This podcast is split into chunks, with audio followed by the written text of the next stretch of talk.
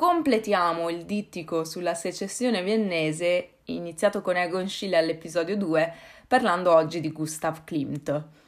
Klimt nasce nel 1862 in un sobborgo di Vienna da padre orafo e madre molto colta, quindi nasce in un ambiente vivace a livello artistico. Nonostante le difficoltà economiche, viene ammesso alla scuola d'arte e mestieri dell'Austria, dove impara le tecniche che in futuro avrebbero caratterizzato la sua produzione, come il mosaico, anche se le impara pur sempre nel rispetto dei rigidi canoni artistici imposti dall'Accademia. Il talento e la preparazione di Klimt gli consentirono ben presto di ricevere numerosissime commissioni di prestigio e di raggiungere un certo grado di indipendenza economica.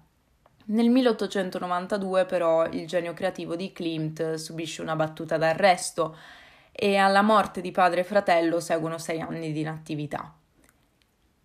Il risveglio artistico di Klimt avviene nel 1897 quando assieme ad altri artisti, tutti apertamente in contrasto con i canoni accademici, fonda la secessione viennese, che potremmo definire una vera e propria associazione di artisti con sede al Palazzo della Secessione viennese.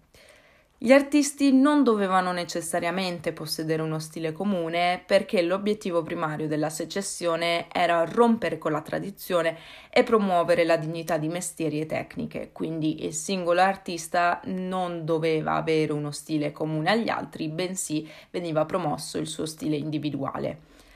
I due viaggi del 1903 a Ravenna sconvolsero l'arte di Klimt, fu totalmente sopraffatto dalla bellezza dei, mo- dei mosaici bizantini e probabilmente gli stessi mosaici risvegliarono in lui il ricordo di suo padre al lavoro in oreficeria.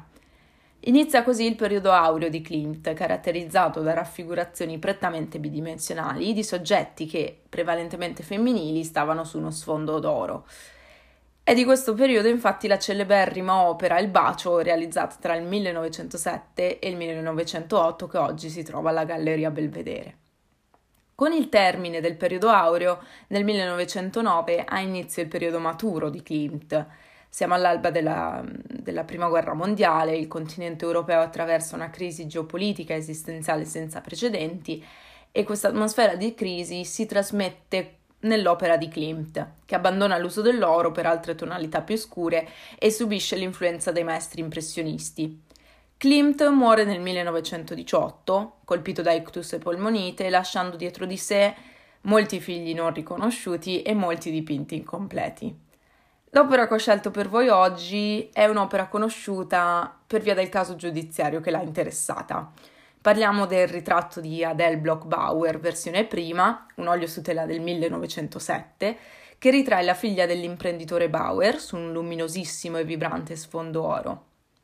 L'opera è nel complesso bidimensionale, ad eccezione del viso e delle mani, e Adele è raffigurata come una vera e propria femme fatale, vestita di un preziosissimo abito decorato con motivi quadrati, curvi, triangola- triangolari e dalla ripetizione dell'occhio di oro.